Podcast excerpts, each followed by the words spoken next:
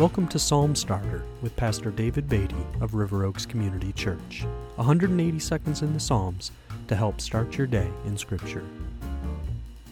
Psalm 42 credits the sons of Korah, early worship leaders in the temple, with the composition of this psalm. It reads, As a deer pants for flowing streams, so pants my soul for you, O God. My soul thirsts for God, for the living God. When shall I come and appear before God? My tears have been my food day and night, while they say to me all day long, Where is your God?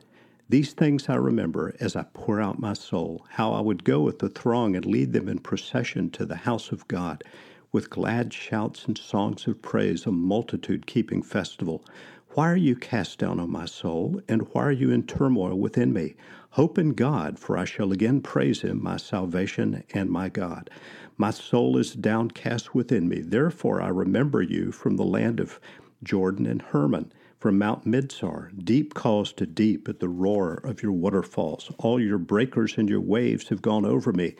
By day the Lord commands his steadfast love, and at night his song is with me, a prayer to the God of my life. And then in verse 11 at the end of the psalm, we read, Why are you cast down, O my soul, and why are you in turmoil within me? Hope in God, for I shall again praise him, my salvation and my God. Psalm 42, along with Psalm 43, contains the words, Why are you cast down, O my soul? And throughout Psalm 42, the psalmist is expressing a longing for God and appears to be uh, absent from the temple in Jerusalem and feels forgotten by God. The solution comes at the end of the psalm when the psalmist says to himself, Hope in God, for I shall again praise him, my salvation and my God.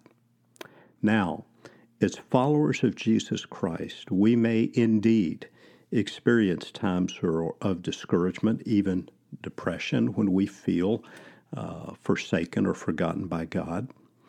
But we're called to walk by faith and to embrace the reality that God has said to those who are His in Christ, I will never leave you, I will never forsake you. And like the writer of Psalm 42, we can affirm the words of verse 11 Hope in God, for I shall again praise Him, my salvation and my God.